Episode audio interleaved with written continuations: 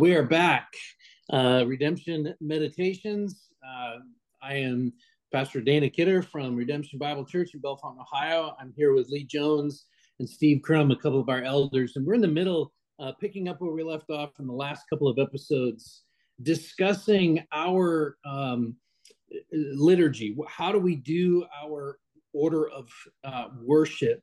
And so we talked about um, basically we were just walking through the order. What what are we doing each time that we come to church? And so we left off last time talking about songs in general, hymns specifically, um, which brings us to the preaching of God's word. So, um, why is the preaching of God's word central to our worship? We're going to probably spend a little bit of time here, but first, I'm going to throw a curveball at these guys and just ask them straight up because this may be different for people to even call the order of service to call it a liturgy that sounds very high church almost even catholic.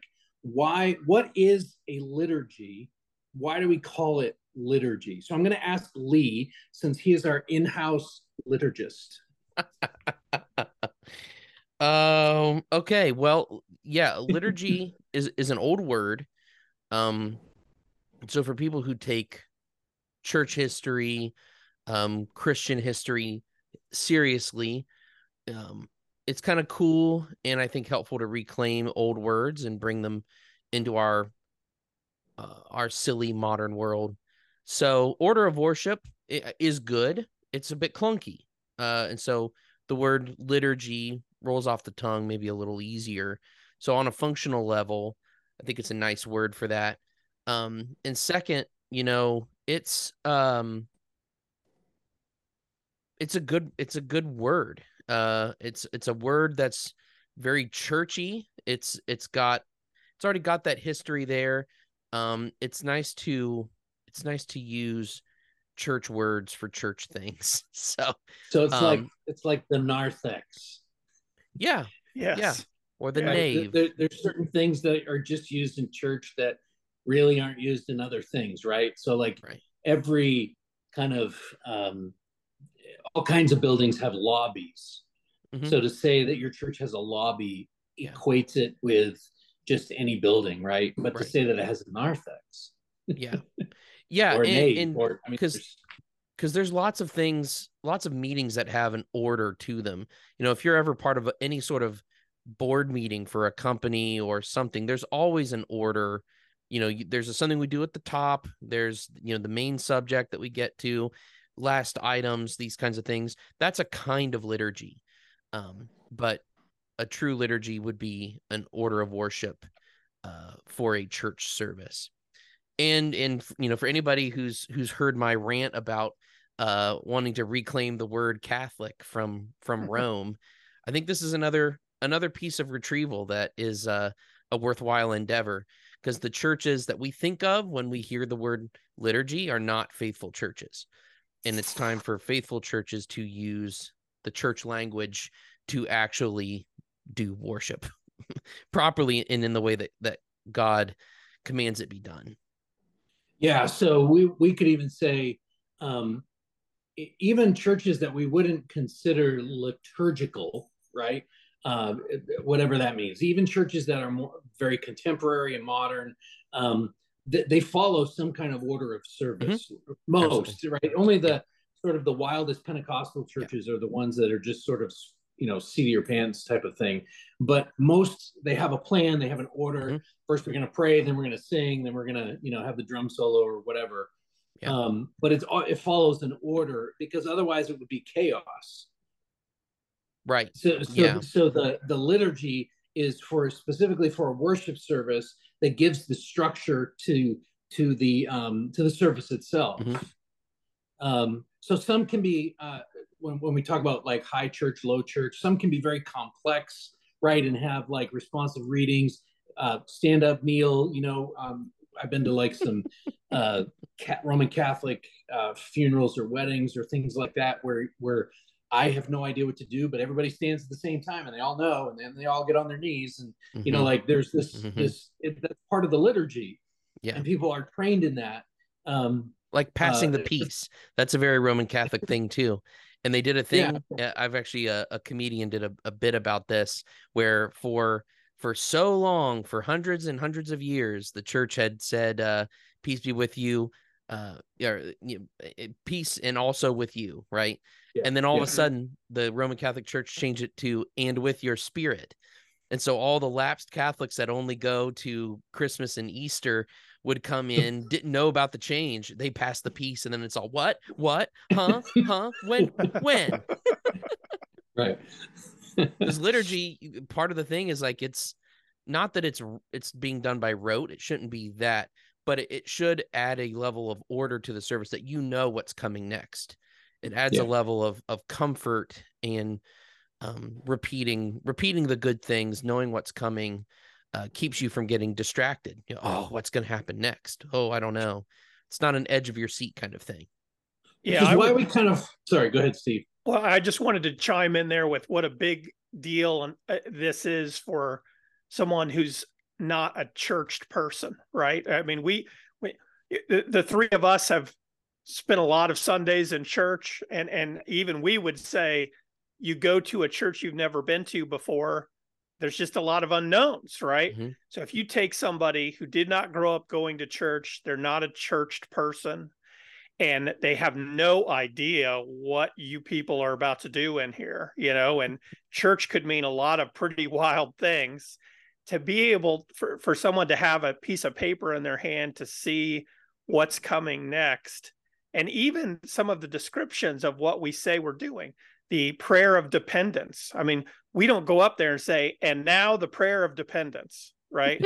it just says that in the liturgy, and then we pray but it's going to add some understanding to somebody who might otherwise be pretty lost if this is just not a normal natural thing for them so it's a really it's a helpful tool for everybody but in particular that person who maybe this sunday is the first time they've ever gone to church yeah yeah that made me yeah. think of Monty Python, where they'd say, "And now for something completely different." right. Yeah. Exactly.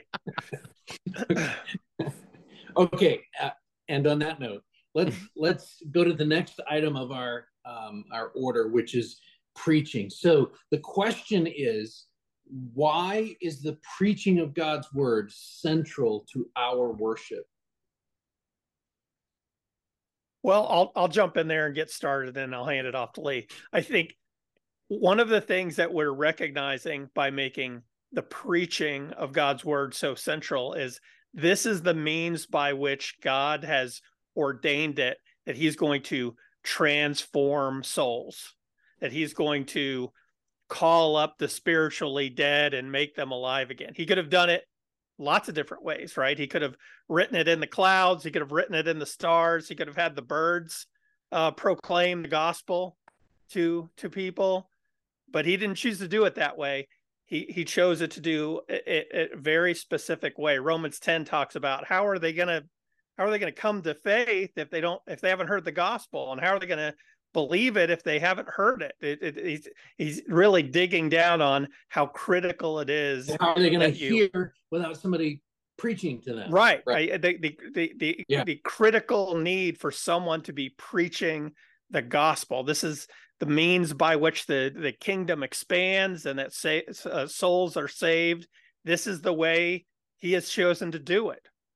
So it, it would be something other than church if you weren't, if it didn't at least include the proclaiming of the gospel. Hmm.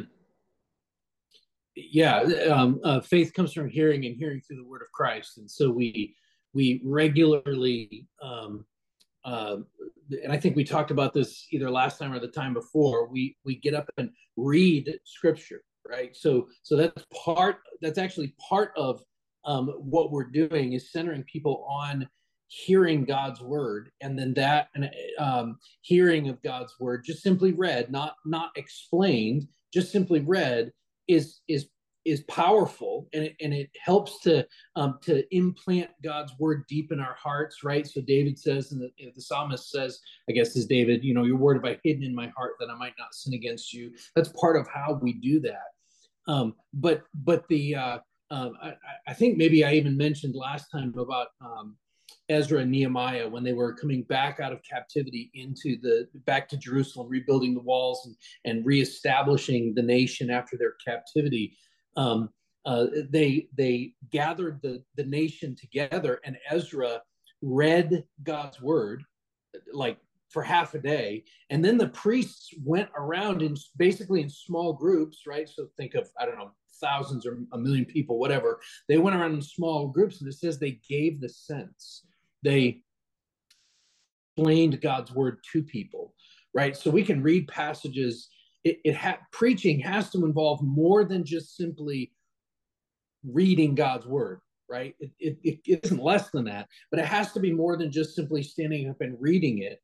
it it's also a giving of the, of the sense. And so the preacher, uh, not only does he say, here's the gospel, but he also says, here's what this means, but here's what this means based on scripture, not here's what I think this means, but here's what it means. So, so you can, like a, a good preacher will tie um, different passages, you know, t- tie Old Testament to New Testament, right? So, so how does the law, how does the Day of Atonement in Leviticus 16, what in the world does that have anything to do with us? Well, that one's easy, right? Jesus is the Lamb of God who takes away the sin of the world. So we can tie that together really simple. But well, I have so I have two thoughts. I guess two different. Just start with this, Dana. Dana, let me interrupt you right there. whoa, whoa, whoa! I have a very po- powerful and urgent thought. so one, so thought number one, uh, I like to think about um, the old Puritan saying about how the Lord's Day is the marketplace of the soul, and uh, so uh, when we gather for worship on the Lord's Day, you know, we're we're gathering all sorts of things. Um and the main the main meal the main course maybe maybe think of it as a meal.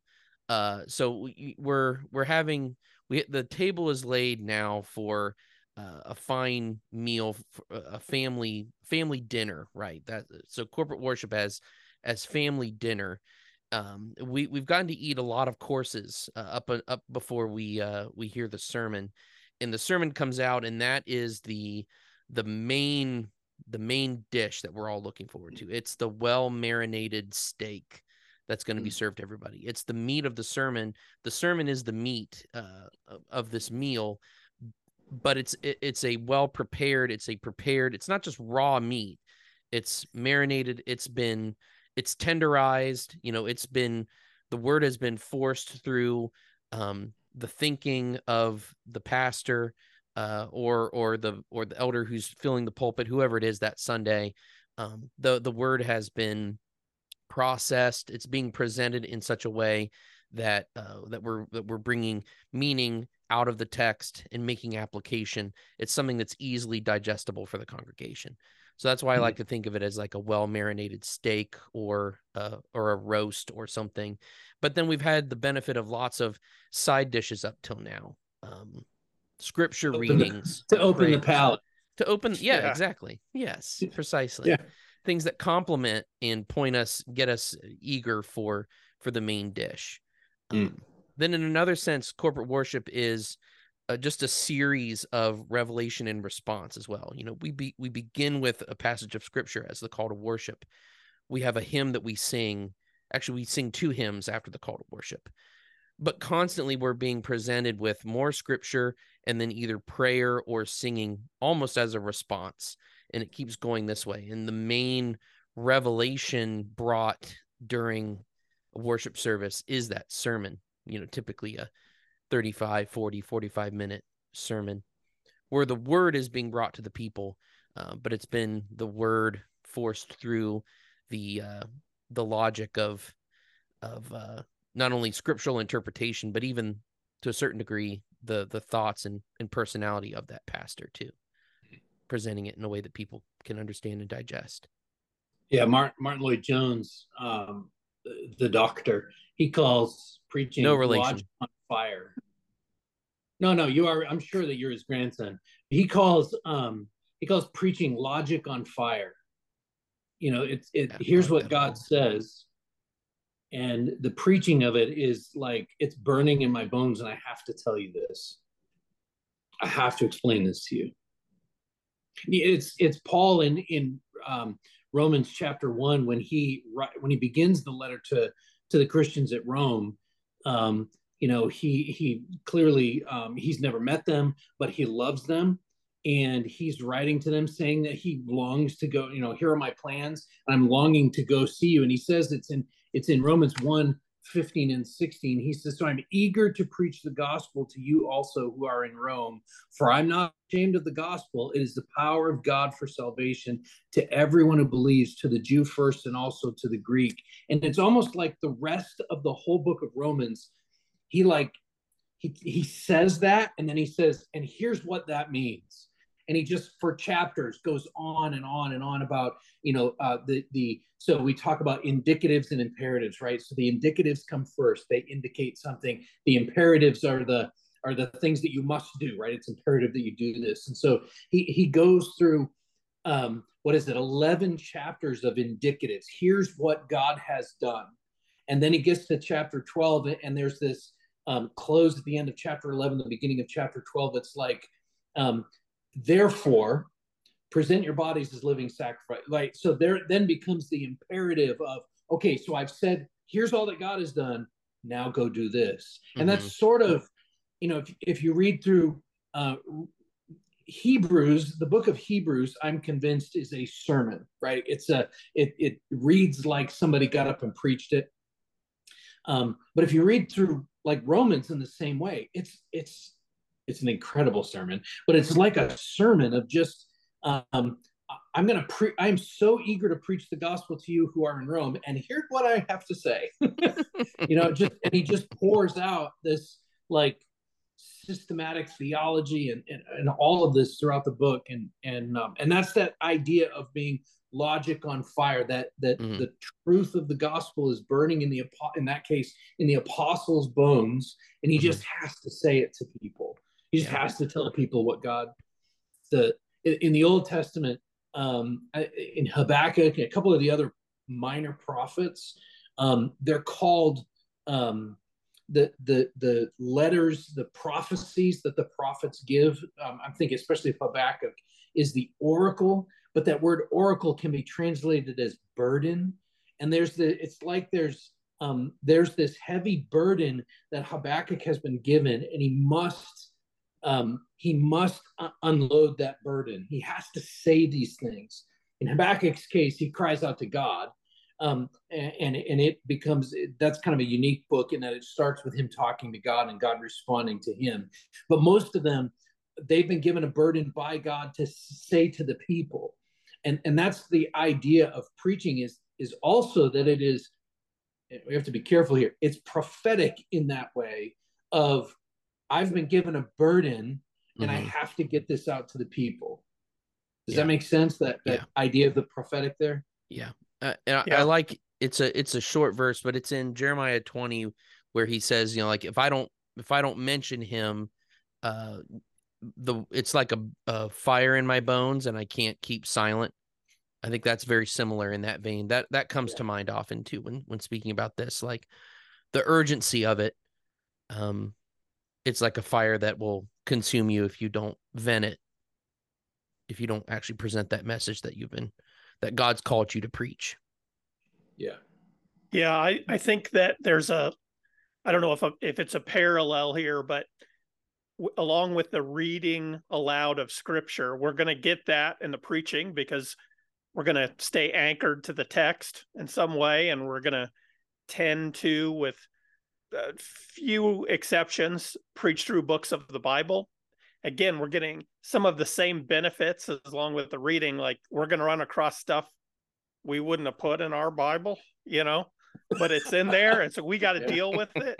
And, you know, God has something to say in these verses that we wouldn't have put in our magical book, but you know it's his book. He gets to put what he wants in there. So we get that same benefit again along with the reading of the word. But now it's even better because now we're going to expand. We're going to go deeper here. Like first so first of all you're going to have people in the room if you just read it sometimes they're going to say i don't know what that means you know peter even says i don't get some of what paul writes you know like that needs some explanation so you're going to run into that of course and so we need someone to explain it but the, we're also going to expound on it and help us clarify the what the author of this book the ultimate author capital a author you know the one who carried along the writers uh, yeah. the holy spirit uh, is intending to communicate to us as opposed to here's what these verses mean to me. That's not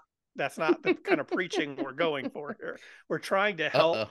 people understand with clarity this is the message that's being given to us by the one who originated the message right? The the really originated the message. And and that's tremendously helpful.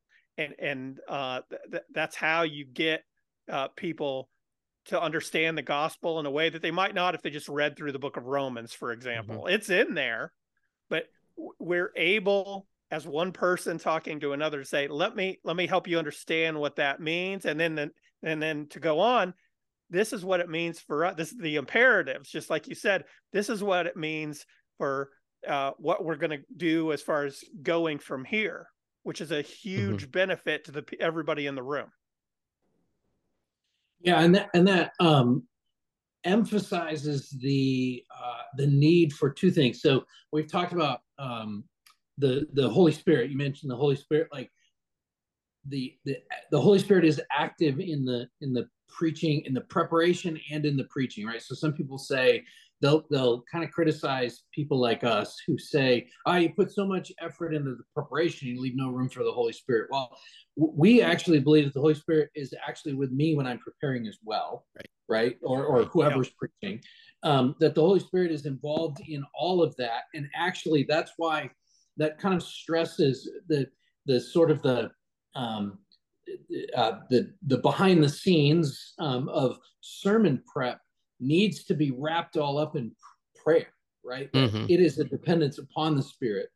Um, and then and then the other thing at this this conversation and even the idea of the the preached word, why this is so so why this is so important. So not only are we dependent upon the Holy Spirit, but also the the study and preparation of of the preacher, right? So um, everybody's different, and and and sometimes sermons come faster than others. So for example, last week so I, I tend to I try to set aside two days a week for sermon study. That doesn't mean 16 hours, you know, or whatever, but but I try to set aside two days a week for sermon like study and then writing, like putting it all together. And and last week the usually Friday is my day that I put it all together. And it like by two o'clock in the afternoon, it was done. That doesn't happen very often. Wow. Usually wow. it's dinner time um, or later and often into Saturdays, which is what it looks like it's going to be this week. But but sometimes it comes quickly, but it still is a, a significant amount of study and it's a lifetime of study too. It's it's um, like it, it, it's drawing on a, a, a, sometimes so it's drawing on an education, on a life in the church, um, on uh, you know college work and and other readings and writings. It's pulling all of these things together, and that's the Holy Spirit does uses all of those things. The Holy Spirit uses those ordinary means in order to explain things, right? So the Apostle Paul um, was uh, among the most, in fact, Paul was probably the most prolific writer of the New Testament. Luke and John also wrote large chunks of the New Testament. Luke wrote both Luke and Acts, and then John wrote John, first, second, third John, and the Book of Revelation. Um, and then and then Paul wrote so much of of the epistles. Um, so between the three of them, they wrote a lot of the book of um, a lot of the New Testament. And Paul was probably the most highly educated um, of all of the mm-hmm. apostles mm-hmm. um, in the Jewish world that he grew up in. Um, certainly more than any of the other apostles um, of the original 12 or 11 by the time yeah. we could. He really, he went to school. Like, yeah, actually at the studied. foot of uh, Gamaliel, right? Yeah. And um, and Luke was a doctor, so he was very educated, and his account of Luke and Acts they uh, they read like somebody who knew how to interview subjects. It's very methodical, very detailed, um, and, and, so th- this is uh, this is not to say that uneducated people can't write, but it is helpful. And um and and so peter was a fisherman. John was john actually is a better example. John was a fisherman and wrote as much. I don't i've not added up the word. I don't know who actually wrote more than the other but he wrote a ton of the new testament as well. And so it doesn't really matter on it doesn't matter on education. Um as far as in and of itself it is the spirit has to be involved in this. Um but but the preparation has to be there. It can't just be yeah. spur of the moment right? I guess that's where i was going with all of that. it, it has to be there if you're going to actually preach in the way that scripture commands preaching be done.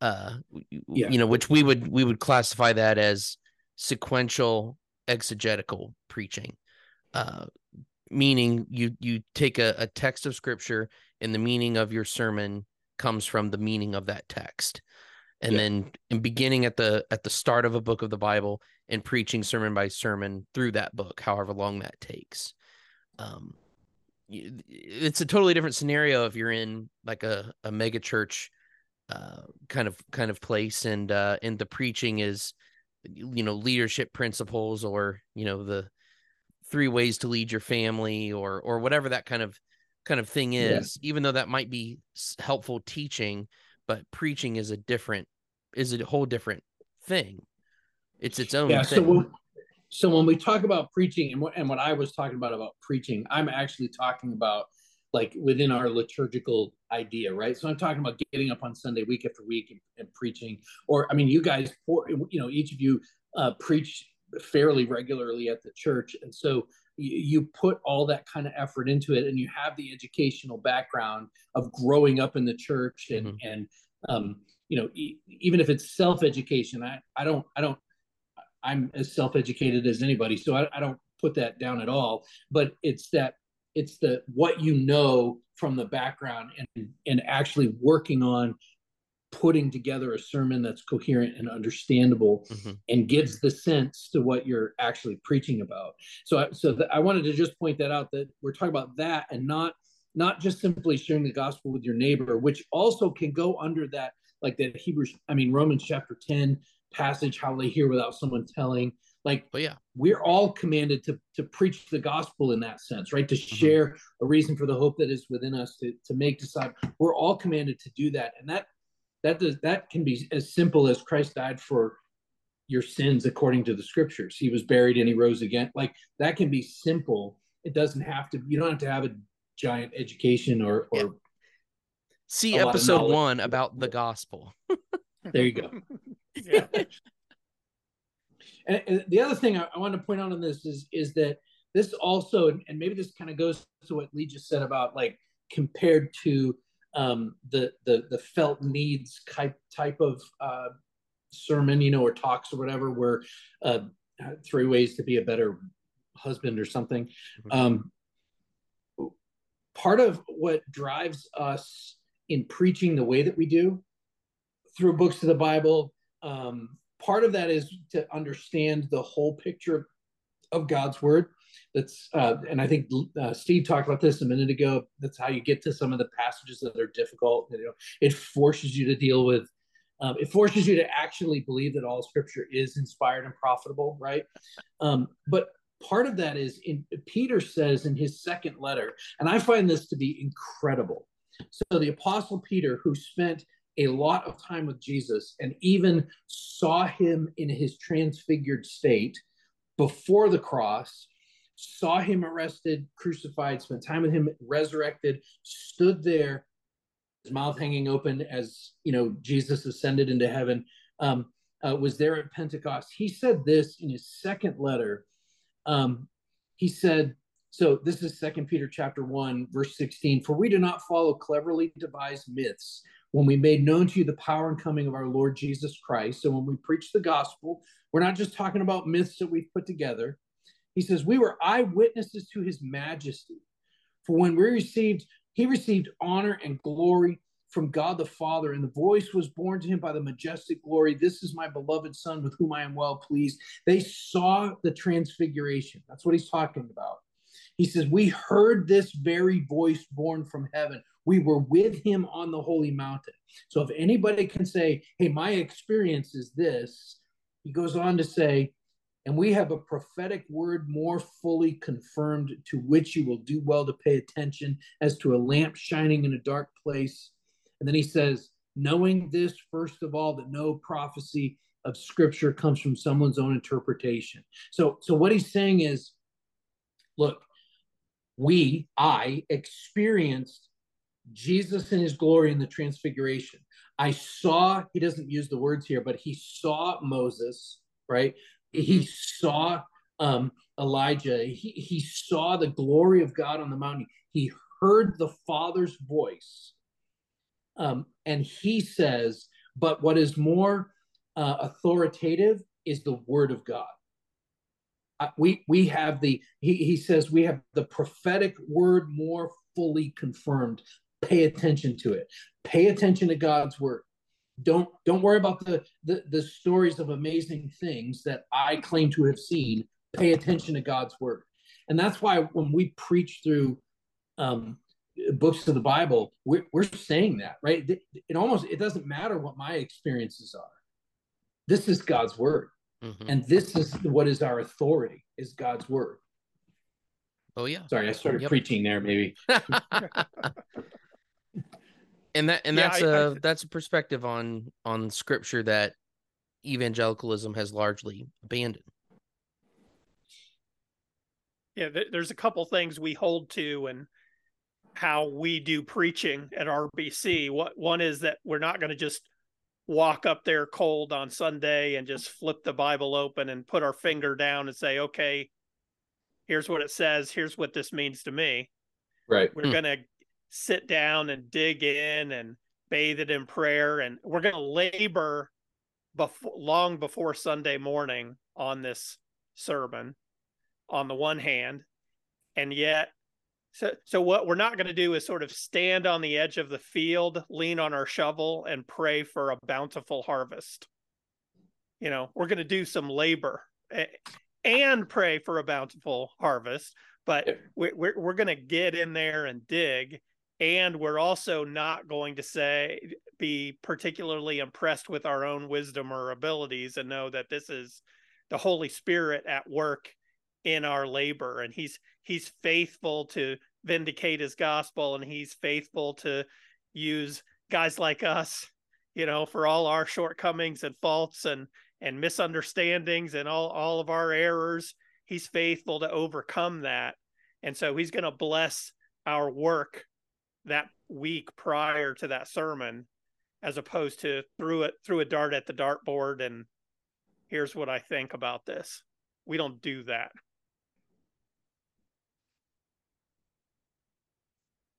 We don't. No, well, I don't. No, we don't. I don't know. We don't. Uh, you we guys, don't. Uh, maybe you guys do. I don't. no. No. No, we don't. Pretty sure you did.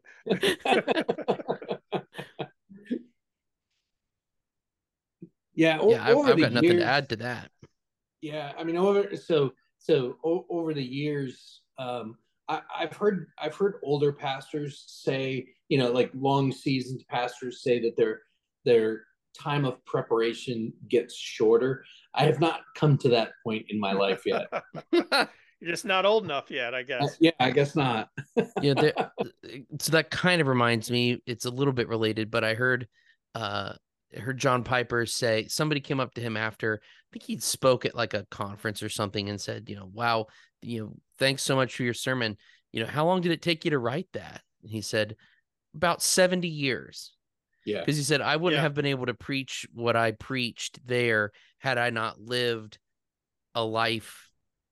Because his own his own experience, you know, he learned things over the course of over time that that changed the way he delivered uh, timeless truth um, and and made it better. So he's like, there are going to be sermons that that you'll only be able to preach after you've you know lived uh, a certain certain amount of years, and and I just yeah. thought that was very very interesting and insightful as as the new kid on the block, I guess so to speak. Do you have theme music you could put in here? I don't know. Any, Not royalty free. no, it's ex- too expensive. Um, okay, so uh, what? Usually, right at the end of the sermon, after I usually close in prayer. Right, that kind of closes us, and then um, then we come to the Lord's table, um, and it, it really was it was in um, it was actually in 2020. So I car- I started coming to the to the uh, um, conviction um, that we should come to the table more regularly. So just as a little bit of background, um, at at RBC years ago, um, in fact, when I came in 2012, uh, there had been a few years of difficulty before I got there, and um, and then a few years after I got there too. Um, but for a few years, there had been some difficulty, and um, I remember an, a senior saint uh, lady who is in glory now um, asked me if we were going to do that thing again. Um, and I, what, what do you mean that thing? Um, you know, with the little cups. And uh, she could, she just couldn't think of the name, but I don't know how long it had been um, oh, since they no. had taken communion. My, my guess is it maybe hadn't been all that long. Um, she was sort of kind of a shut in at the time um, especially in the wintertime. She wasn't getting out much. And so, so it may have been months and months since she had mm. been there and they'd done communion. Um, so I don't want to just say they hadn't done it in so long, but, but it wasn't a regular thing. And um, uh, so we started doing it and I started doing it sort of when I thought of it, which kind of ended up being about every five or six weeks. I would think of it and I'd put it all together and we'd um, include it in the service. And then um, then I wanted to get more regular about it and um, uh, and do it every month. And so for several years, we did it like the first weekend of the month.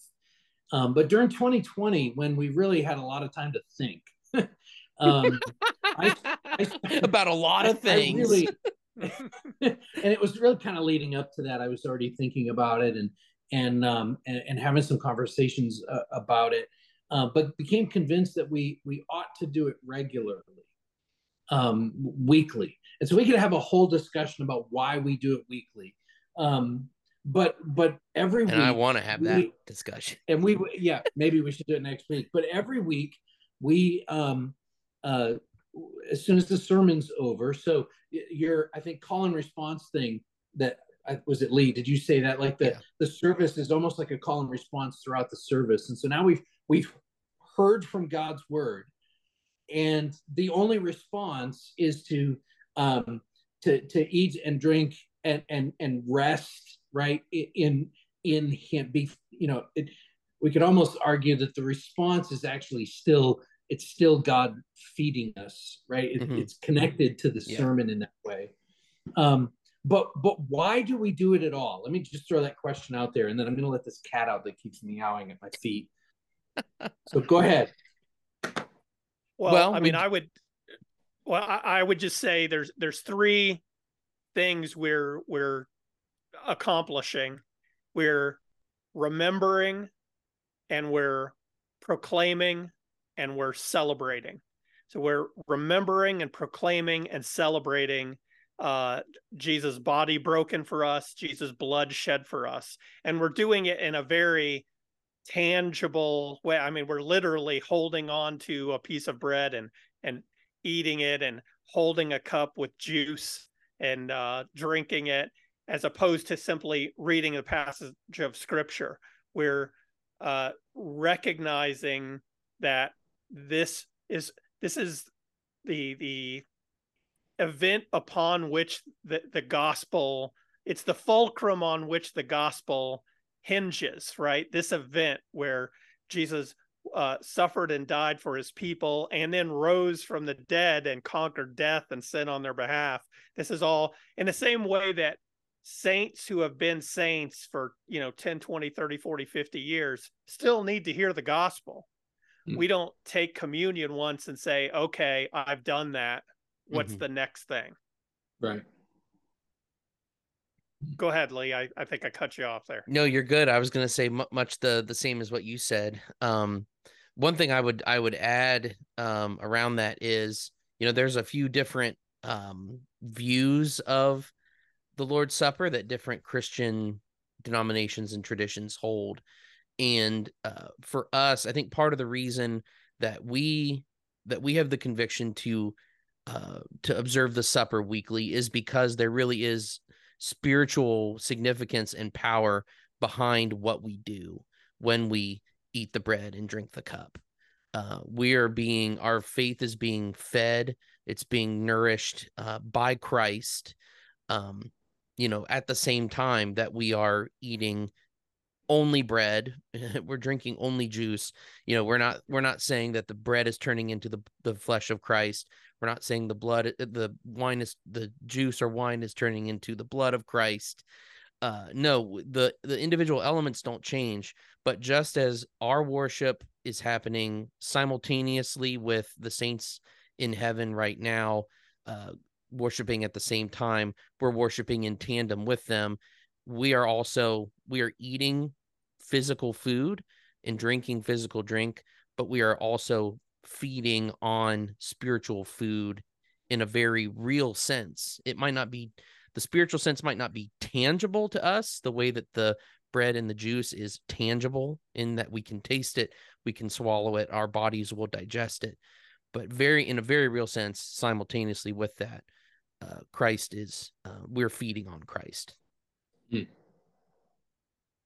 there's an element to it too that it that um and and i i didn't really catch this until preaching through leviticus but the covenant meal um like confirming the covenant right? So so in in the in the old covenant in the sinai covenant um the mosaic so Mo- moses received like the covenant is um um, it's not it's before it's established is the covenant is given made the promise is made in in exodus 19 and then the the commandments are given um and that is in chapter 30 24, 24? well i'm i'm thinking in 24 is when the people reconfirm uh their their acceptance into the covenant. I believe it's 24 i think another thing that's important to recognize about uh, what we do at RBC is we try to protect the table in the sense that we're trying to make a clear uh, distinction between those who have come to repent, saving repentance and faith,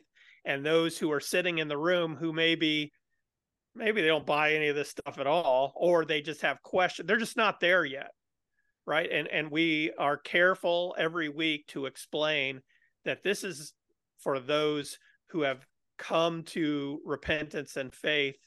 And if you're just not there yet, that's okay. You know, we're not mad at you, but the, the these things aren't for you yet. And don't stay there, but these right. things aren't for you yet. That's not a bad thing to have that distinction. It, it's right. a representation of some some bigger eternal spiritual things uh, and and hopefully gets people thinking about I need to work out my salvation with some fear and I need to wrestle this out and and do the the work I need to do to figure out what do I believe. Mm-hmm. That that's a good thing to mm-hmm. kind of you know prod people on with that.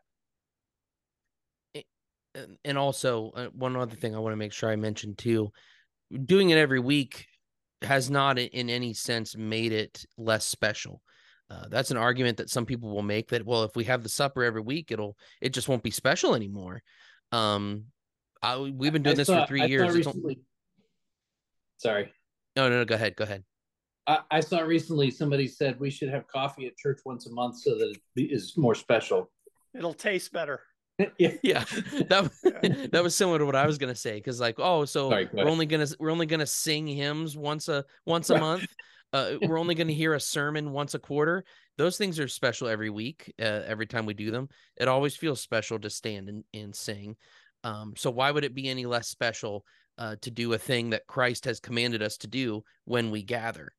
Um, and so, and sometimes I think the only way to to to be convinced out of that argument is to experience it.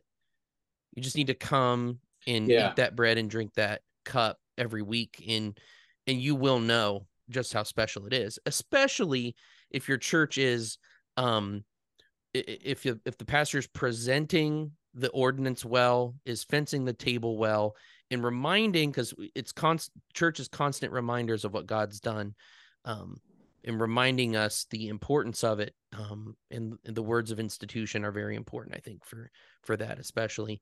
Um if we're if we're presenting the table properly i don't think it loses its uh, significance in any way. I think it frankly it's gotten more significant for me the longer we've observed it week by week and that but that's just my experience.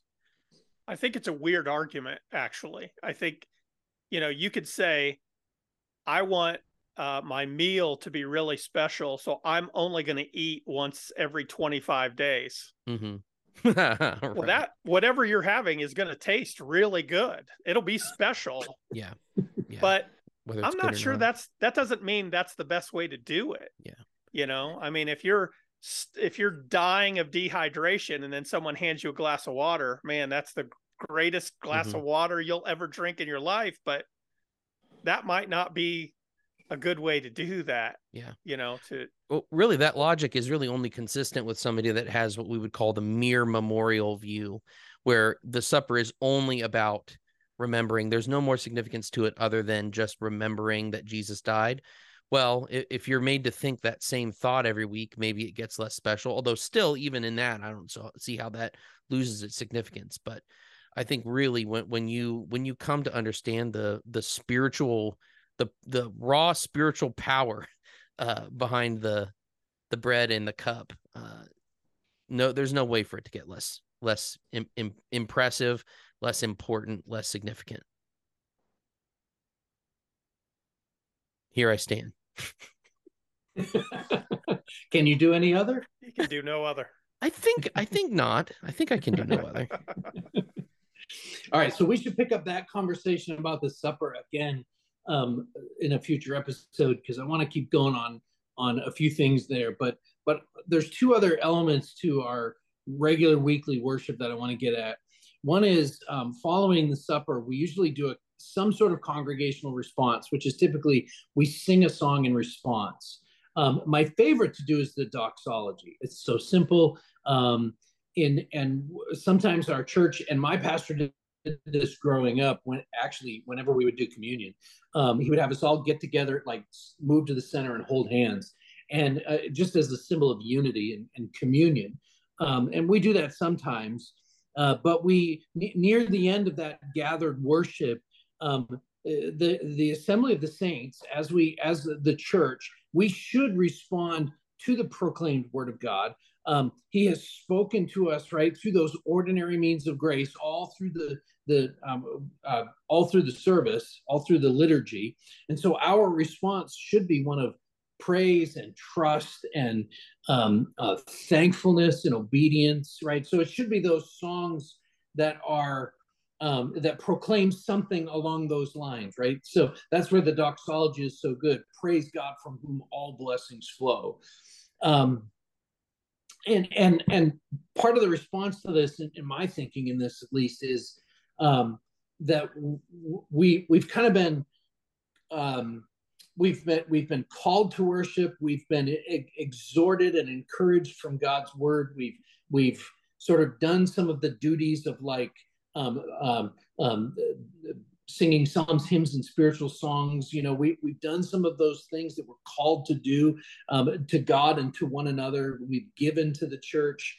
Um, and, and so there's an element of sort of a um, onward Christian soldiers type of thing where we're called to now, okay, now yeah. go and um, uh, be doers of the word and not hearers only, right? Yeah. That that's what I wanted to say on that because uh, and we even title it this way in our liturgy where we begin this the hymns that we begin the service with are are titled as hymns of praise. And so we have a particular theme that we're singing in those hymns. Usually we have that hymn before the sermon and a lot of times that's the hymn that um that we're aiming to have like a thematic connection with the sermon almost in a mm-hmm. preparatory way to to sing the truth that the that the sermon is going to proclaim based on that passage. And then really that last hymn as a response is also kind of a a, a commissioning hymn. Uh, almost not uh, obviously not quite the same, but almost like the way that Israel responds in the Mosaic covenant, all the words that that the Lord has said we will do. even though it doesn't fit exactly that, but it is a response we've heard. We've you know we've ascended the hill of the Lord together, uh, and and we we're now going to come down from the hill and go about our vocations. It's sort of a you know like you said, an onward Christian soldiers facing a task unfinished. Of, a, a, psalm of descent. Yeah. yeah, as as a way to kind of steel ourselves to to go back and re-enter the world again. Hmm. Yeah, okay. And then and then we usually finish with a benediction. What is the benediction? What's kind of uh a, a final blessing, right? Before we disperse, it's one last. I mean, it's how we end this podcast, right? Uh, Lee Lee gives a final benediction at the end of each podcast, and that's one that we've used at the end of our service. But we use a bunch of different ones. There's there's several. Paul, I think, in almost all of his letters has a benediction somewhere.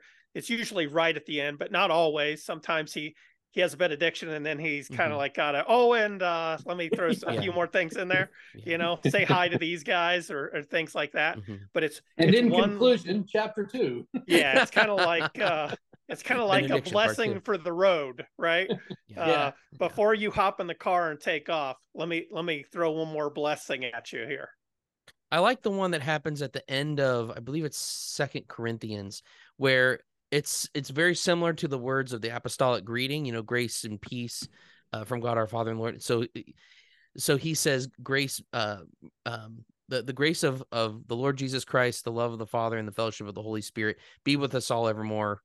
Amen. And i really and that's a that's like a classic benediction text. Um it's used in the book of common prayer for example at the end of uh, the daily office. Um and lots of other prayer resources use that as sort of the end the the verse that you would remind yourself of at the end of of a time of prayer. So and, and like you said steve there's lots of benediction texts and they're throughout the whole throughout the whole bible. So it's it's it's another way of getting the bible in our in our people's ears uh in all the, in all of its different frames and and themes. It, it's interesting. So just yesterday i was meeting with a couple of local pastors and for lunch and we were talking about um, some of these things actually and and um, and i was we were talking about the the benediction and um, uh, the the aaronic uh, benediction. So aaron's the the priestly benediction in numbers chapter six.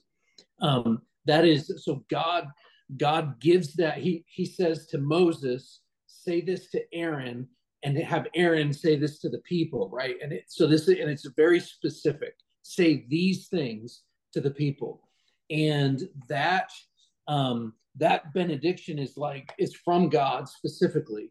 Um, so all scripture is inspired by god. But the new testament benedictions um, uh, sort of are are in light of that right? So so in numbers chapter six um, the lord bless you and keep you. So in you just quoted from second corinthians that final um, it's the last verse of Second Corinthians. The grace of our Lord Jesus Christ, the love of God, and the fellowship of the Holy Spirit be with you all. Like there's this whole sense of in the New Testament, it's even fuller because mm-hmm. uh, the the revelation has been given, right? We now know of Jesus Christ. We now know, yeah. like, we know his name, right? We knew that there was going to be a Messiah, but now we know his name. It's Jesus. We know who he is, what he's done. We have the Holy Spirit. And so this, there's this this blessing and it's a good bookend i think for the the apostolic greeting at the beginning which is which is also a, a blessing right? Mm-hmm. grace to you and peace from god the father. Um, but we could say that at the beginning because yeah, it's true because it's finished work of christ. And so you, you have the grace and peace uh, at the beginning of the service and then you know like the lord bless you and keep you at the end of the service as the the final the final charge that you hear from the mm-hmm. pulpit, right? Where um, the you are it, it's sort of of um, putting words to our salvation and the blessing that we have from God.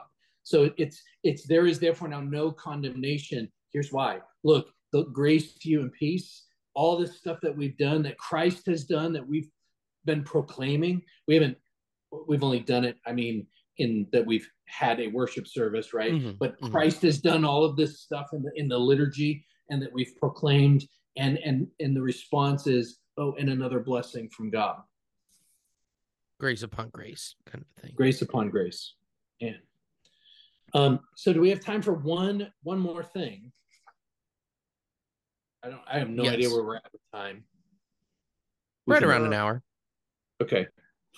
So the the other thing that I would put sometimes into our liturgy is baptism. Do should we do a separate um Yes. a separate ep on just baptism? yeah. Okay, let's do that. Spoiler alert. Yeah. We like baptism. Dip it, don't sprinkle something. It's a, it's a Although I- teaser.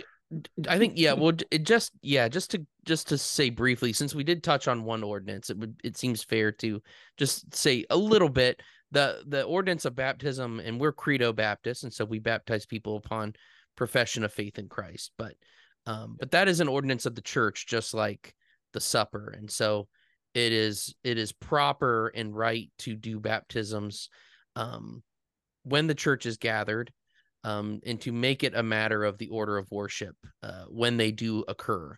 You know, obviously, it's not going to occur every week the way that the supper does, but when they do occur, you know, it is it is right and fitting that it should be done before the church because it's it's entering the church.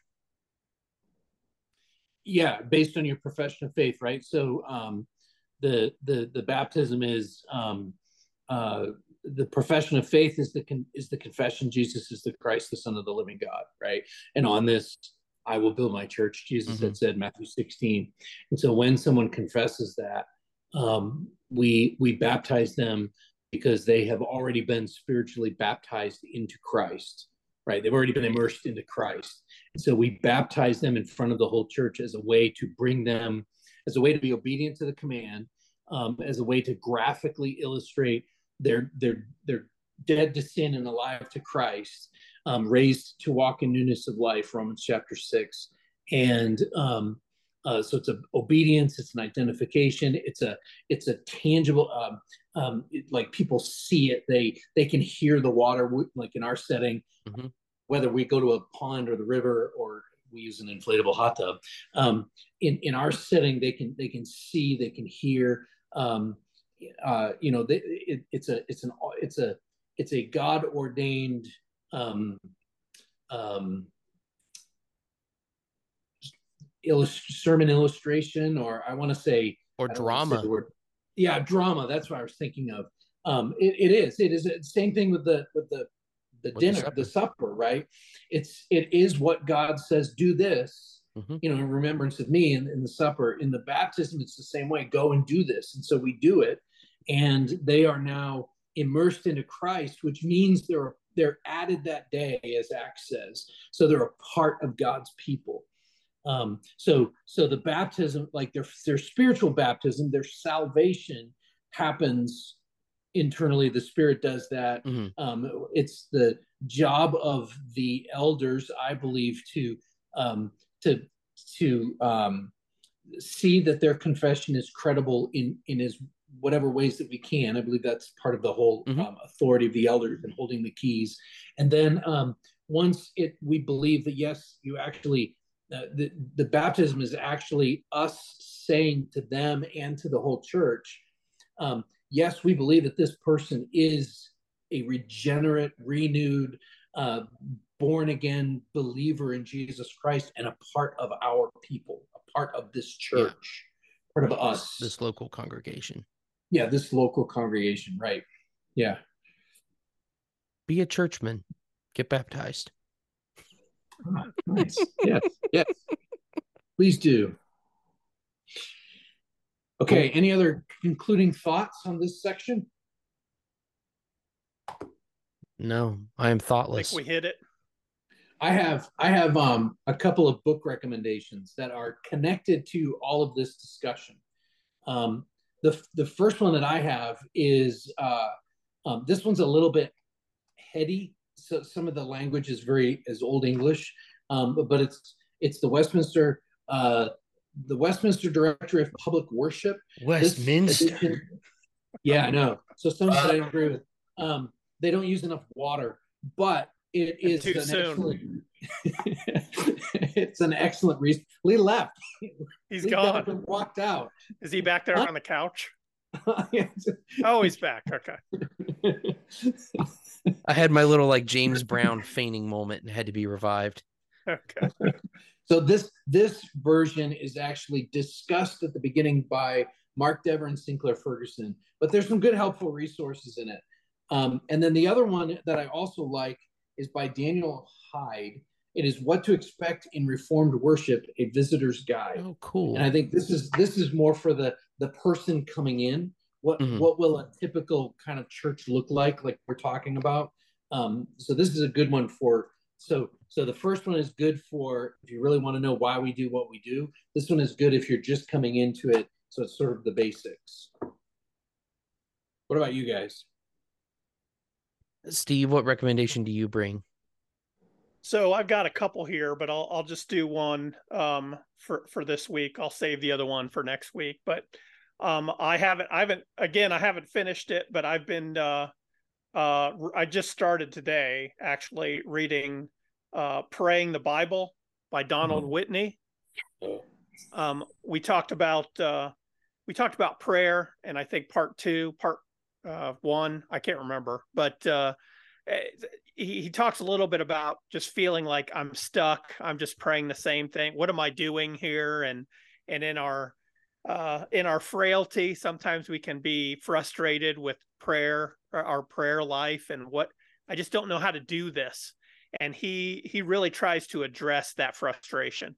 And uh, like I said, I haven't finished it. I just started today, but it, it it's really good. It's easy to read. I think it's like 90 pages, so very very accessible for anybody. If you just feel like I'm not sure what I'm how I'm supposed to do this, it'd be a great place to start. He also introduces that really cool, he calls it the Psalms of the Day plan. Yes. I've recommended that to different people where you start the day with whatever the date number of the current day is, and then you keep adding 30 until you run out of Psalms. And that can be both a reading plan as well as just looking for some biblical language to kind of kickstart your your prayers, which is really, really cool. I really like. I use that personally even and have recommended that. So great book. Yeah. I brought a recommendation as well, especially on this on this topic of worship and a little bit about liturgy as well. It's called uh, "Does God Care How We Worship?" Uh, it's by Ligon Duncan, and it's Wow, disappearing. that's cool. Ligon Duncan. It is also there. an invisibility cloak. Special effects. I See didn't I know can we had that it in the now and it'll budget. stay. Does God care how we worship? Oh, there it goes. It's gone. Whatever. The library ate it up. It was the library was so desperate to have it back on the shelf. I It took guess it so. itself. So, So Ligon Duncan, does God care? What is the title? does God care how we worship? Okay. It's a it's and it's another short one too. I think it might Does be he right does it just over say yes? Uh, yeah, it's, It's it, one one, page. It says yes really big, and then it's just a bunch of blank pages after that. Nice. Um, yeah, 88 pages, and so there's lots of lots of really good stuff in there. Um, that was really helpful for me, and so I I recommend it. Excellent. Excellent. Okay. All right, Lee. I think we need a uh, we need a, a, a high priestly blessing. I can bless us out. the, Bless The Lord- Lee. the Lord bless you and keep you. The Lord make his face to shine upon you and be gracious to you. The Lord lift up his countenance upon you and give you peace.